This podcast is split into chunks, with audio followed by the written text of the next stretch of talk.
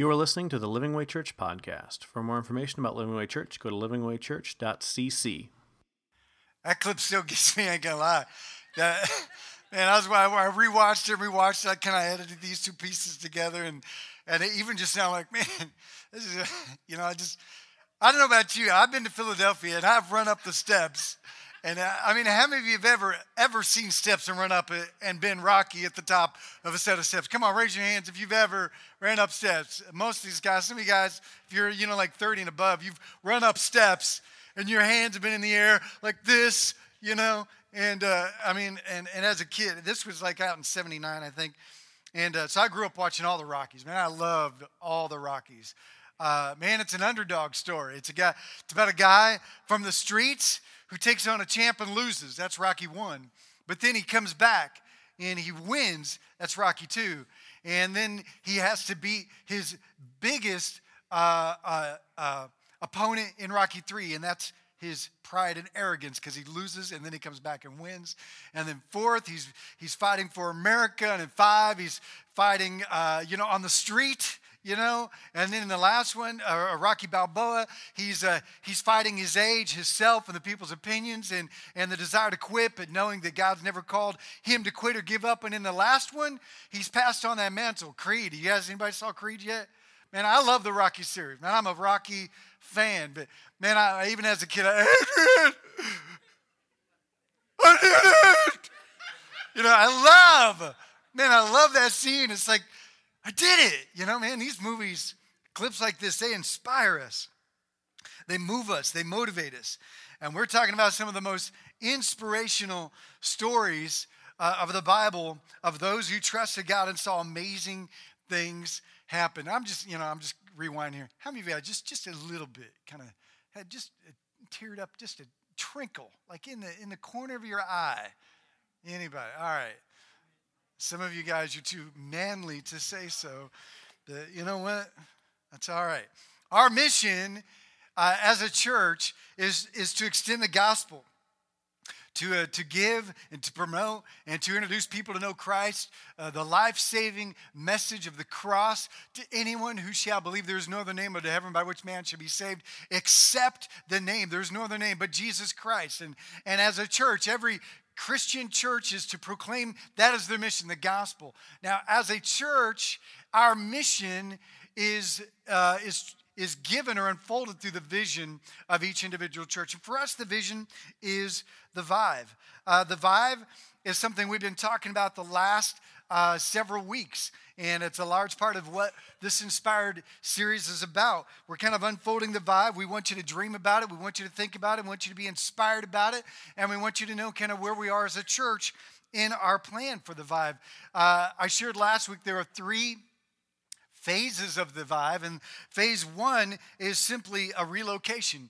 And through prayer, and through uh, just kind of seeking God and just believing it's the time, uh, we believe this is the year that we are to relocate.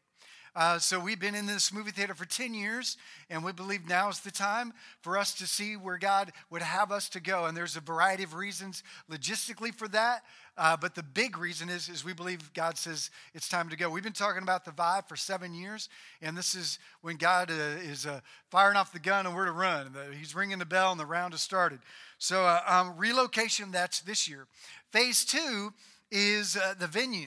And the venue would be a place for Bible studies, special events, uh, receptions, uh, concerts, um, uh, plays. Basically, a place that is leasable and place, a place that we also give to other ministry to use uh, uh, without a cost. So the venue is going to be uh, about running projected six months after we move in. Okay. By the way, the move in could be anytime this year. It could be April. It could be August. It could be September. We don't know. And there's a variety of reasons why that is because we got to find the right place, meeting uh, the requirements of our budget, and that we can afford it. And we're not being stupid about it, but we're being wise. But also it's a place that enables us to do phase two and three, which is the venue, and then phase three, which would happen uh, roughly about a year after the venue, uh, as afforded, because we're not looking to a coffee shop to sustain the church. The church will be self sustaining in that location. And a coffee shop is just an extension or another avenue of ministry to be able to have our place to be open every day. Be run primarily by volunteers, but with the limited revenue that it might eventually come in, we could hire management team, be able to manage that on its own. But until then, It'll be a ministry operated, volunteer operated thing. Now, some might wonder, what about the, the volunteers for the Vive? Well, we're looking at the Vive being uh, the coffee shop part a good two years away as God enables. So uh, we don't, I don't think it's, it's helpful to, to worry about volunteers for two years. You know, not that not that we shouldn't worry or plan or promote. It's uh, why worry about something that we're not going to need for two years. Uh, but as we grow over the course of two years, we've already got. I, I, will tell you this: among our young adults and some of our adults, we've already got a good 20 people that have said, "Sign me up. I'm ready to volunteer." Uh, and and so as God, you know, things may go faster, but that's our that's our you know pragmatic timetable, three phases relocation, venue, coffee lounge. It may happen faster, but that's kind of uh, where we're at. We will always be uh, and we are still uh, Living Way Church. We're not changing our name to the Vive. The Vive is simply the location where our church will have its ministry. The building is never a church, the church is always the people. So, a Living Way Church, the people, the ministry, uh, it will always be the same, and the Vive will be run and operated as a ministry of Living Way Church. We're looking, we are preparing, and uh, this is why we are doing the Inspired series. Ephesians, which is kind of our theme verse, for this series is Ephesians 3:20. It says, "Now to him, that's God, who is able to do immeasurably more than all we ask or imagine, according to his power that is work within us. I want you to think about the vibe. I want you to dream about what it could be like. I want you to imagine what it could be, and then imagine bigger. Because that's what God can do. He says He's able to do more than we can ask or imagine according to His power that works within us. See, God can, uh, can do through you more than you can imagine. To Him, why? For two reasons. To Him be glory in the church and in Jesus Christ throughout all generations. You see, everything that God wants to do on the earth is for two purposes to bring honor to Christ and to show the world what the church can do in the name of Christ. Okay? To the glory of the church and to Jesus Christ. All right. So this is this is part of what we're doing. This is part of the vibe. Uh, we've been talking about the future living way over the last several weeks. Uh, last week, particularly, that God has called us to be different. And here's the this week's installment: is God has called us or inspired us uh, to be brave. God's calling us to be brave. You know, we love that Rocky movies. We like movies like that. We like uh, the underdog who wins. We love the tenacity. We love the courage. We love the fight. We like the little guy who takes down the big guy. Uh, I've ran uh, up those stairs. I've jumped up and down the actual stairs on, in the Philadelphia Museum there. I've run up and, and had my hands up in the air, and it was, it was pretty, even though it's just a movie, it's pretty inspiring. But today I want to talk to you about a guy that's not a movie, but a real life person, a person that lived. His name is David and a real Goliath, an underdog that took on uh, a bigger than life man. Uh, but it's real. It's not a silver screen script, it is real life. So we're going to take a look at David today, uh, the little guy that takes out the bully. There's more to the story. Maybe you know a little bit about the story. Maybe you know about this guy. Uh, most of you know that, that this is a young shepherd boy who takes down a giant with a few with a slingshot and a few stones, but it's deeper than that. Today I want to talk to you about facing the giant because we have a giant here at Living Way Church. And we're going to talk about that giant today. So let's jump in. 1 Samuel 17 says, Now the Philistines gathered their forces for war and assembled. Saul and the Israelites assembled, and they drew up their battle line to meet the Philistines. The Philistines occupied one hill, the, the uh, Israelites uh, another hill, and there was a valley, it says, uh, in between them. Now, on one side, you have the bad guys, the Philistines, who basically antagonize them, who torment them, who are constantly, uh, uh, you know, attacking them. And then on the other side of the valley, you have the Israelites who are just trying to live and honor God. And then in the middle, you have this, this valley. You have this line that was drawn. And uh, the Bible paints a very clear picture. And, you know, and, and I want you to know have you ever felt like there's a line that's been drawn? Have you ever felt like you can look across the valley and, and you can see the obstacles? You can see what it is that's coming between you and, and the plan of God for your life. Guys, listen, we're going to go each week, we're on two tracks the track for your life and the track for our church's life. Okay, so for today, we're going to talk about two giants the giant of our, that our church faces, and then you have your own giant. And some of you guys are, are on one side of the valley and you're looking across the valley and you see that giant. That giant, we all have a giant. There's an assault lining up against our life, and, and it threatens everything we're trying to do, everything we're trying to be. And here's the first thing when it comes to facing the giants is number one, recognize the forces against you. Now, we all have something to overcome. For some of you, it might be a physical challenge. For some of you, it's a financial. For some of you, it's emotional. Maybe it's your past or your job situation, or that you battle depression, or you have anxiety, or there's a tremendous amount of insecurity, or a habit that's got its hands around your neck, or maybe fear, or maybe that memory that haunts you, or that relationship that is, has damaged you. We all have a giant that is facing us and opposing us and telling us, you can't do this. And we need to recognize that force against us. To recognize it does not mean we are to fear it. It means we are to see it because unless we see it and acknowledge that there is opposition, we cannot face it. And until you do, you'll be stuck. You'll just be staring across a valley of nowhere, wondering where to go. You can stay where you are and be who you are, or you can be somebody different and fight. So this is what happens in 1 Samuel 17 4. A specific foe steps up, a champion named Goliath. Who was from Gath, came out from the Philistine camp. His height was six cubits and a span.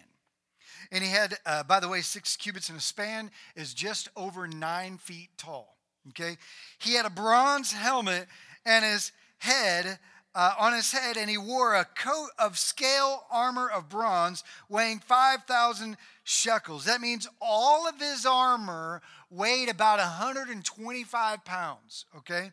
On his legs were bronze greaves, and uh, greaves javelin was, was slung on his back, and his spear shaft was like a weaver's rod, and its iron point weighed 600 shekels. His shield bearer went ahead of him. All right, that means it's the guy who was supposed to carry all the stuff he couldn't carry or drop.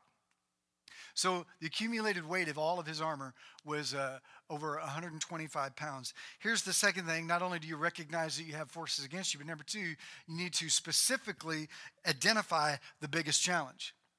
Because if you can take down the biggest challenge, then you have won the battle. It's the beginning of a great victory in your life. And here's the deal what we have to fight, each one of us is very specific for you. For you, it's not just any job, it's that job that you're in.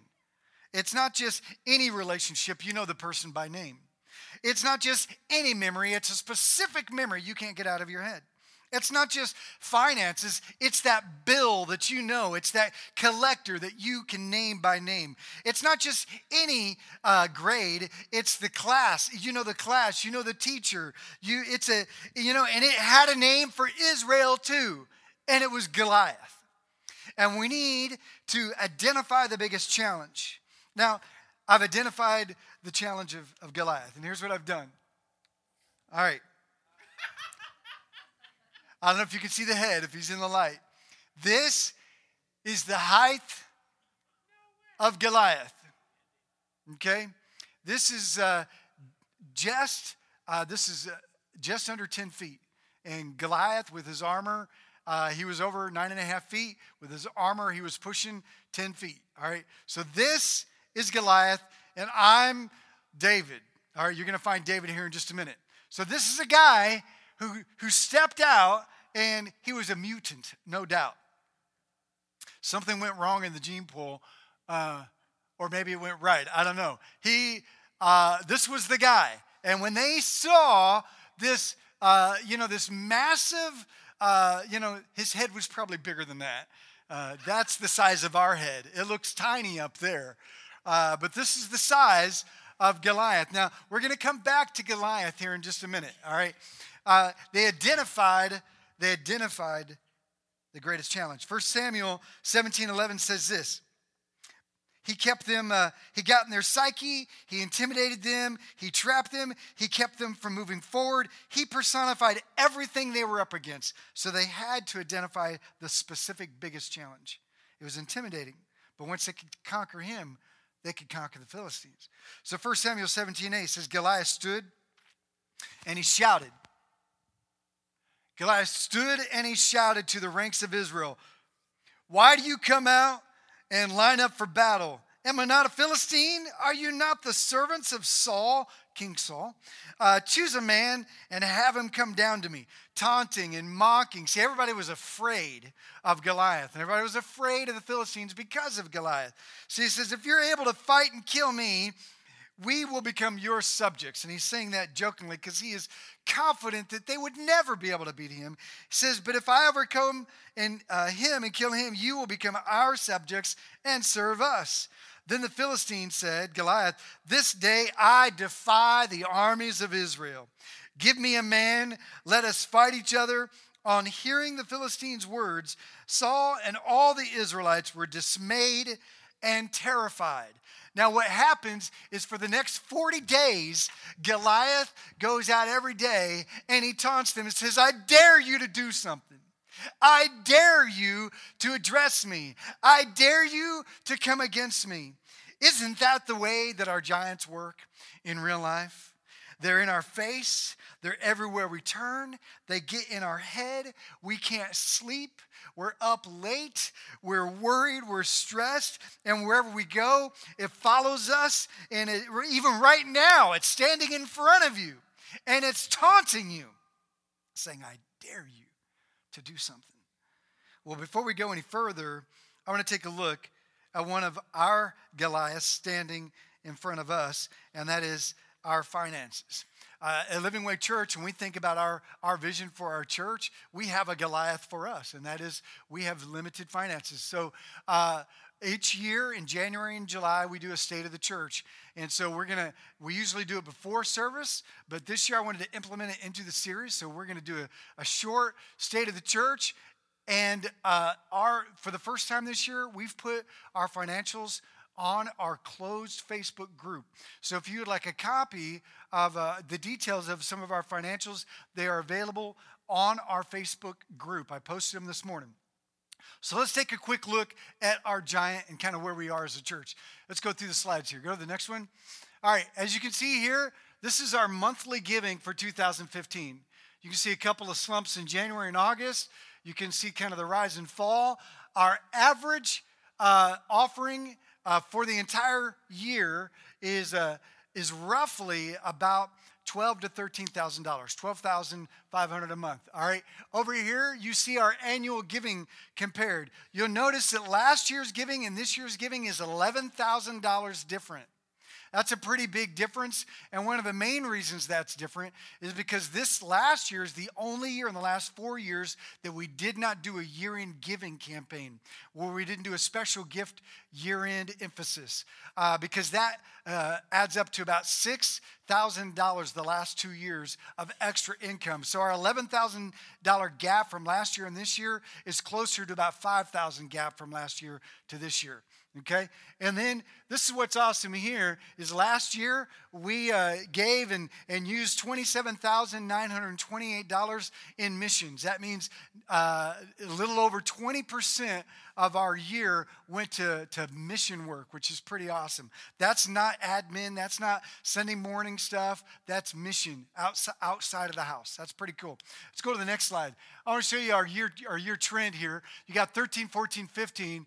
And you can kind of see how both Septembers, the last two years, went up. That's because of year in giving emphasis. And we didn't have it this year, so it went down. So that, that results in a big change in our year end campaign. Now, we did that on purpose because we're going to do a challenge this month. And I didn't want to two, do two months of a challenge. I wanted to incorporate it into this year. And uh, I didn't want to kind of uh, get you to, I didn't want you to lose the challenge that we're going to do this month. So you can kind of see the giving trend. Now, here's what's kind of cool uh, to notice is that every year we have three slumps. Take a look at this next slide. We have a spring slump, we have a summer slump, and we have a fall slump sometime in the fall. So uh, things kind of go up in spring and then drop, and then they go up in summer, and then they drop, and then they go up at the beginning of fall, and then they drop. So that's kind of regular giving trends in a church. So we are right on track with kind of normal giving trends in a church. And to me, I'm, i find that kind of stuff interesting. But those are the last couple of years uh, in comparison. Now I want to go to the next slide. This is kind of where we are this year. Is uh, this is our monthly operation budget for the last four years? It's been roughly the same for the last four years. That means our monthly goal of what uh, we are doing, for instance, uh, our, our, admin, our utilities, our rent, uh, ministry uh, management, that sort of thing. That is our that's our uh, monthly goal for regular, just basic, no frills operation. All right, that's kind of what it's been the last four years. Uh, this is our current budget. there's a detailed budget if you'd like to know more about it of a breakdown, but you have facility staffing, ministry missions, monthly bills. That's our monthly budget. That's where that number came from. So every month, this is our goal. All right, that's what we show. And if you work, open the bulletin and it says our monthly goals is uh, 10,000. It's been 10,000 last couple of years. We're going to bump that up this year uh, because we have a actually an increase in giving in the last six months. And so, as you can tell, our our budget's gone up just a little bit as well to be able to accommodate some of the necessary ministry changes that have happened over the last year. Last six months offering average 12,863. So when you compare our monthly need to our monthly income, there's, a, there's not a whole lot of variance. And whenever there's extra, it usually stays there until something needs to be replaced, like uh, microphones or a speaker or computers or a, a projector for the Kid Venture ministry. Things happen, things break, things have to be replaced. So all that buffer that comes in, it goes to maintenance of the church and maintaining supplies and fixing stuff and that sort of thing. So um, here's our current cash flow. Uh, our, our offering, just designated offering, was like 148. And then our total revenue is 160. That big difference is because our revenue includes youth camp money that comes in and mission trip money that comes in. It comes in, gets deposited, goes in the bank, shows up as res, uh, revenue. Expenditures is everything that goes out that's spent during the year. And then we started January 1st with that.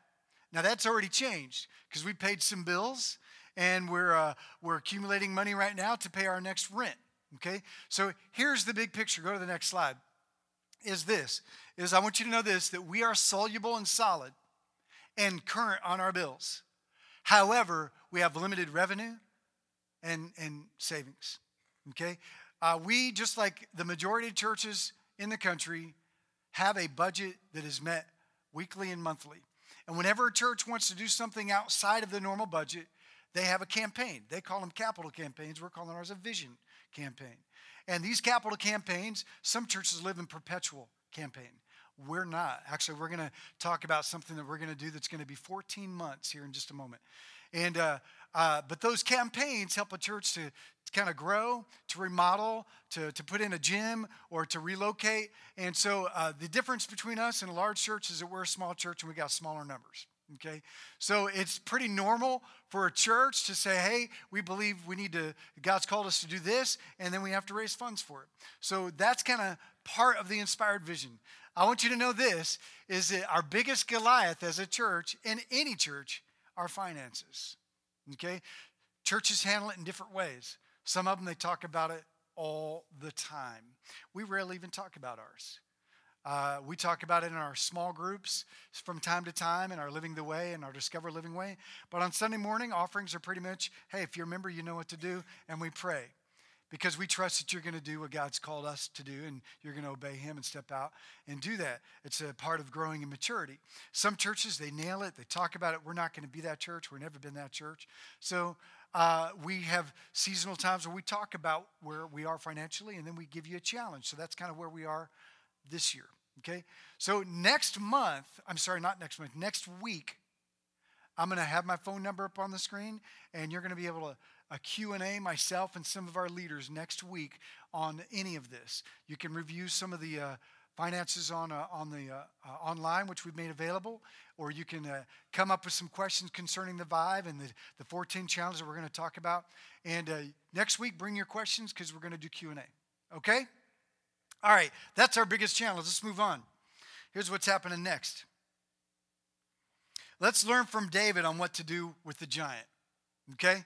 Uh, David's father, Jesse, uh, sent David, who was too young to join the army, uh, he sent David with some bread and cheese to make his brother some cheese sandwiches. All right? pimento cheese sandwiches on the way.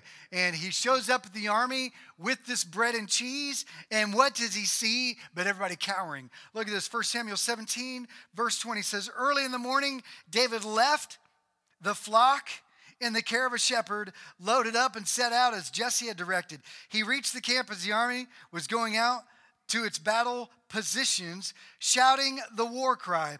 Israel and the Philistines were drawing up their lines, facing each other across that valley we talked about. David left his things with the keeper of the supplies, ran to the battle lines, and asked his brothers how they were doing. Verse 23 As he was talking with them, Goliath the Philistine, champion from Gath, stepped out from his lines and shouted his usual defiance. All right, so this is something he did for 40 days. All right, he just taunted and teased and tagged. All right, and David, this time, David heard it. And he listened with different ears. And whenever the Israelites saw the man, they all fled from him in great fear. Now, there are two radically different reactions to giants. There is the first response, the giant avoiders. And they, the giant avoiders, were this. We often do the same. They just ran, they ignored, they pretended it wasn't there. We do the same. We sometimes look at the giants in our life and we just avoid them altogether. We ignore them. We try not to think about them. We hope that somehow they will just go away or that somebody else will take care of the giant or change on its own. There, the, some of you have been avoiding that giant of yours for years. But then there's the other guy. By the way, you can go through gazing across the valley with a fear of failing, falling, or fading away and stay alone and broke because it seems challenging. But here's the deal the problem is that giant will not get any smaller, he will only get bigger, and things will get worse. You can try to cohabitate with your giant, but it will eventually kill you. So here's the second response David ran to the front lines. He ran to the front lines. After 40 days of avoidance, David shows up with sandwiches, just a kid, just a faithful servant, doing what he was asked. But then when he saw the giant, he didn't run away, he ran to it and he faced it. Guys, it's time to face the giant. Here's the next thing he did. 1 Samuel 17 says, David asked the men standing near him, What will be done for the man who kills the Philistine and removes, I love this, how he says, and removes this disgrace from Israel. Here's the third thing that happened is, uh, or um, it's actually, yeah, is this that David saw the reward. He saw the reward. Now, David faced the giant but he first did a quick cost benefit analysis. He says, Man, somebody's got to take that guy down. He's a disgrace. He's defiling God. Hey, what do you get if you take him down? Anybody? It's like, man, cost efficient. Is it, is it worth the risk? Is it worth the cost? What is the reward? And they told him, verse 25, they said, Well, the king will give you great wealth to the man who kills him, and he'll also give him his daughter in marriage. And, uh, and I like this part, and will exempt his family from taxes in Israel for life. Sounds like a pretty good reward. So he becomes the he becomes royalty because he'll be the son of the son-in-law of the king. He gets great wealth and tax-free wealth. All right. So he says, sign me up. Right? So, guys, listen, we need to evaluate what is our reward for taking down that giant. Your reward might be finally a restored marriage. It might be finally living debt free. It might finally not being alone anymore and, and, and conquering that, that giant of, of insecurity and distrust. Or it might be uh, the, the ability to sleep all night long because the giant of depression and anxiety is gone. But you got to face it. But you got to see the reward as well because it tells us that it's worth fighting for. You know what our reward is as a church? It's not one we're going to see here, it's an eternal reward. We make an investment when we give to the kingdom of God. And when people come to the kingdom of God, that investment is something that is an eternal reward. Jesus said we're laying up treasures in heaven when we give to the kingdom of God. And it's for lives, it's for people whose lives we touched and set free in Christ. That's our reward. When I think of the Vive, you know what I think? I don't think how cool a coffee shop would be. I think lives changed. I think souls won. I think guys who are addicted to drugs finally getting a small group and help to break free. I think of people who are lost and alone and have nowhere to go, finding family and community. I see people who are finding themselves in Christ because there's a place where they are warm and welcomed by people who love Jesus and an opportunity to get them plugged into a purpose in life that's bigger than themselves. I see life change. So when I see the vibe, I see that. And I look right through that giant. See, sometimes reward is not worth the risk or the cost to change, to grow, or to give up, or to face that person. But God's plan is always worth it. Here's 1 Samuel 17. David asked the men standing there, What will be done? To the man who kills the Philistines and removes this disgrace from Israel. And then he says, Who is this uncircumcised Philistine that he should defy the armies of the living God? He's like, Who is this punk? And who are you all punks for sitting around doing nothing? When are you guys going to grow up and do something? This guy is defying, uh, defying God. He is, he is mocking and making fun of the living God.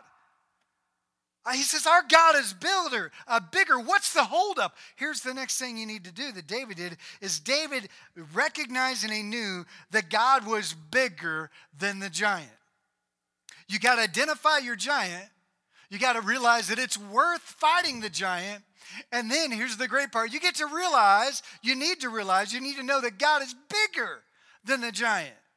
I mean, when David saw this Goliath, he didn't go, man, that dude's big. He looked at him and said, What a disgrace. What a disgrace. He saw him. Man, all David saw in Goliath, in Goliath was someone who was mocking God, and it was unthinkable to David. He saw that giant through the eyes of faith. He saw himself as a child of God. He understood who he was in the Lord. And he didn't look at the giant go, man, that's big. He said, man, I'm a child of God. You ain't nothing. I know God has a plan for me, and who are you? You see, that was all birthed in his time with God. See, he knew who God was. And guys, listen, we can know who we are through Jesus Christ. Jesus Christ has given us everything we need and through his life, death, and burial, and his resurrection. And when we trust and follow him with our life, the Goliaths in our life are put in perspective, and we realize we become children of God. We become a son and daughter. And that giant ain't nothing. Knowing who God was gave him this next quality is that David had incredible, courageous faith. He was brave. Look at this in 1 Samuel 17 32. He says, Don't worry about the Philistine, y'all, y'all babies. Grown men. Here comes the little shepherd boy. He says, Don't worry about the Philistine, David told Saul. I'll go fight him. Now, you might be thinking, yeah, yeah, that's a story. That's cool, but you don't know my giant. You don't know my Goliath. You don't know where I'm at. Well, that, you might say, well, that's just a Bible story. Guys, listen, God, through the Holy Spirit, can make you brave, can give you courage to tackle any giant in your life. He goes on, verse 33 Saul replied, You're not able to go out against him, this Philistine, and fight him. Who are you? Basically, he says, You're only a young man, and he has been a warrior from his youth. You're just a kid, and he's been a warrior since he was a kid. And you know what? Saul is absolutely right. He was too little. He didn't have the resources. He wasn't trained. He was small. From a logical view, failure was certain. But David knew the power of God, and that was his courage. In a logical sense, maybe our giant seems impossible when you look at the vibe and when you look at your life. But let's look at the vibe. You might think, well, our giant finances seems an impossible one to take down. We're nobody. We're small. Well, until you know and understand the power of Jesus at work and what he can do, he's able to do exceedingly abundantly above all that we can ask or hope or imagine according to the power of God at work in you. But David persisted. In verse 37 to uh, 34 through 37, David began to tell Saul how God protected him and guided him and gave him strength to take down a lion and a bear and empowered him. And he said, You know what? God has done it before, Saul. He will do it again. David reflected on times when God proved himself incredibly faithful. He reflected on times when God answered prayers. He heard stories and remembered and had his own memories of God's faithfulness. And he says, You know, God did it before. And so I know God can do it again. David was not thinking about the giant, he was thinking about the ability, faithfulness, and trustworthiness, uh, trustworthiness of God. You don't have to be afraid. We don't have to be afraid. Romans 8:31 says if God is for us then who can be against us? See Saul attempted to clothe David in his armor. And David said, No, no, no, no. All I need is the Lord. Reminds me of that verse in Zechariah quoted years later not by might nor by power, but by my spirit, says the Lord. He says, David knew that man's best efforts could never replace God's power at work in us. So here's the sixth thing he did is that David ran. He ran, not away, but to the giant. He ran to the giant. He didn't avoid it, he didn't ignore it, he didn't assume that somebody else would take the role or do it. He didn't run away, he ran to. And he knew what it would mean if the giant was gone. And that's all he could imagine. If the giant was gone, imagine what we could do. And he ran to the giant. See, David decided to engage. What we're going to do uh, in the next several weeks, actually, it's going to last for 14 months, is I'm asking you to engage. We're going to begin a campaign. Talked a little bit about it last week, going to explain a little bit this week. And over the next three weeks, I want us to be thinking and praying about what is known as the 410 pledge. Go ahead and put the slide up for the 410 pledge. Basically, here, here's what the 410 pledge is 14 months of seeing God do what seems to be impossible through our life four months, I'm going to ask our church to give like very sacrificially. Okay? Our, our, body, our church. If you're an attender and you want to be a part, we'd love for you to be a part. But I'm asking for those that call Living Way their home to, to spend four months to give sacrificially. I'm going to explain that in a minute. And then 10 months after that four month period, we're going to give to a, a, a, pledge that's not as large as the sacrifice, but it will be something that will last 10 months. In four months, I would like us to raise $40,000. And then in the following 10 months, another $40 to $50,000. So in the course of a year, we will have raised $80 to $100,000. You're like, well, that doesn't seem possible. Oh, it is so possible. It is very possible. Four months, I'm going to challenge you to sacrifice for just a little bit of time so that we could do a lot. So we're going to sacrifice for a little so that we could do a lot. Let me explain. Uh, for four months, what we're going to do, if we can double our monthly income, we will have $40,000 in four months just through conversations with people. This is what's cool. We've already received uh, a quarter of it. Can you believe? it? Just in conversations. So we're always today, and we haven't got the pledges from our from all of our leadership team yet. Today we're already sitting at ten thousand dollars. That's the Lord. Okay? So in the next four months, man, we're believing that we're going to be able to get $30,000. That's pretty amazing. You might think that it seems impossible, but it's not. We're going to talk about this over the next few weeks. Here's what it means it means if you give $5, give $10. Give your regular 5 and give another 10. If you give $100, keep giving that $100. That's going to go to the regular offering to, to pay the rent, take care of things, and then give another 100 for four months, double what you give for four months.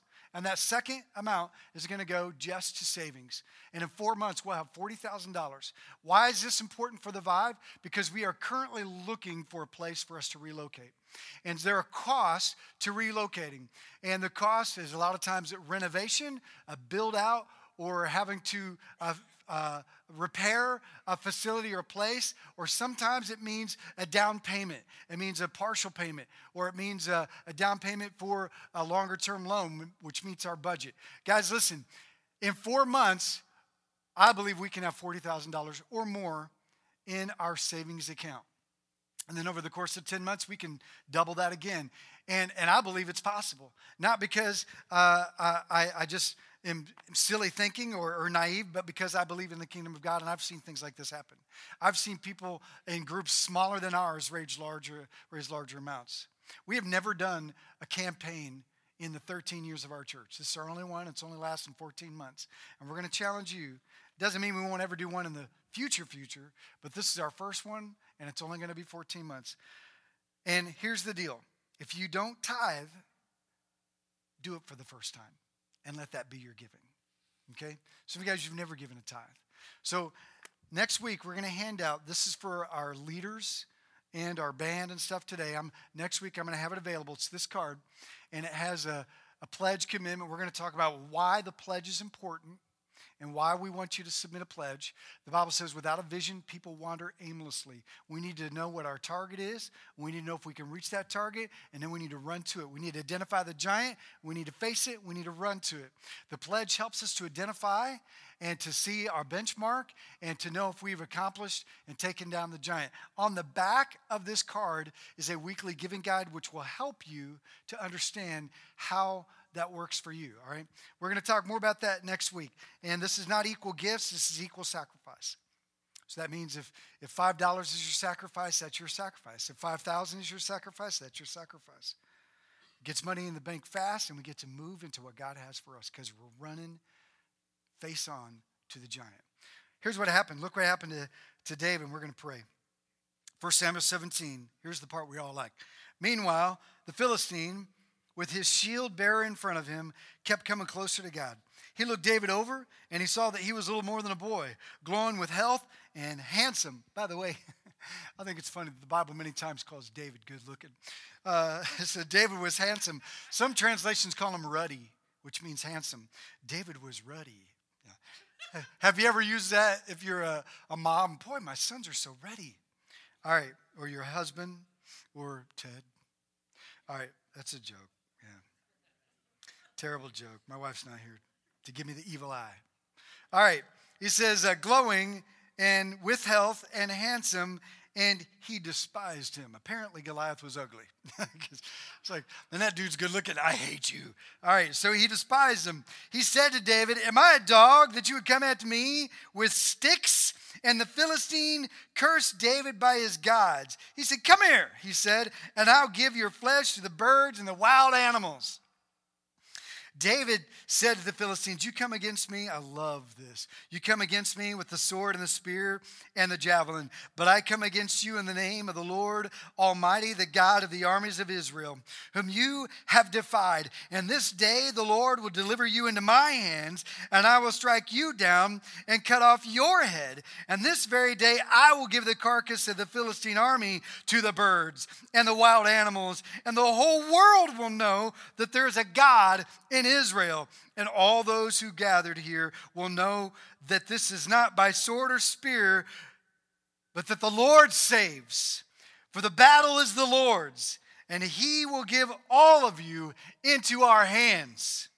As the Philistines moved closer to attack him, David ran quickly toward the battle line to meet him. Reaching into his bag, taking out a stone, he slung it and struck the Philistine on the forehead. And the stone sank into his forehead, which is ancient for right between the eyes, and he fell to the ground. So David triumphed over the Philistines with a sling and a stone. Without a sword in his hand, he struck down the Philistines and killed him. And David ran. See if I can get this guy's head off. He ran. And he stood over him and he took the sword. Uh, he took the sword the Philistine had and he drew it from his, sleeve, from his sheath. After he killed him, he cut off his head with the sword. And when the Philistines saw that their hero was dead, they turned and ran. Then the men of Israel and Judah surged forward with a shout and pursued the Philistines. Maybe I should hold it like this hold it by his hair. Here's the last thing I want us to pray David did what he knew to do, and he knew the battle was the Lord's. So there's two parts to this. He had a slingshot. He had some stones. And he did, he, he had to do, he did what he knew to do. But then he rested in the confidence that the battle would take care of the rest. Guys, do what you need to do to address that giant in your life and know that the battle is with you. When it comes to our church, the 410 pledge is what I'm asking you to be a part of and to do. And regardless of your sacrifice, equal sacrifice. We want those four months to be intense sacrifice. Think out of the box. Uh, my family and I, we're, we're giving more than double of what we usually give every month because we believe in Living Way and we want to set the example. But what we give is not going to be enough. We got to trust that the battle is the Lord's and that we together can see this giant come down. So recognize the opposition, name that giant, recognize the power and plan of God, look forward to the reward, remember God's faithfulness, run to fight with courage, knowing the battle belongs to the Lord. So this week, here's what I want you to do I want you to begin talking to your spouse about the challenge. Talk to your kids. We've talked to our kids because we want the whole family to be a part of this. We want the family, we want the kids. Uh, you talk to each other talk to your friends, maybe challenge each other, whatever, and, uh, and, and pray what God would have for you to do, for, for us to be able to, to, to move to the next chapter and see lives changed. Uh, next week, open discussion, Q&A on the Vive and 14 challenge questions. Uh, this week, be praying and talk to your family. Let's pray.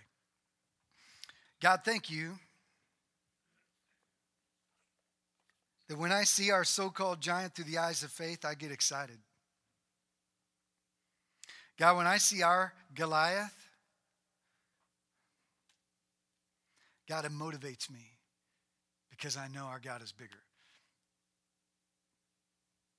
And Father, I know you've called us to do a great work and a great plan. Our vision for our church is unique and special to us, as many churches' vision is to them.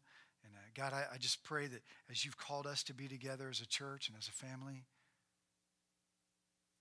that God, you inspire us to run up those steps. And then at the end of the fight, just like Rocky, to say, We did it for the glory of God. In Jesus' name.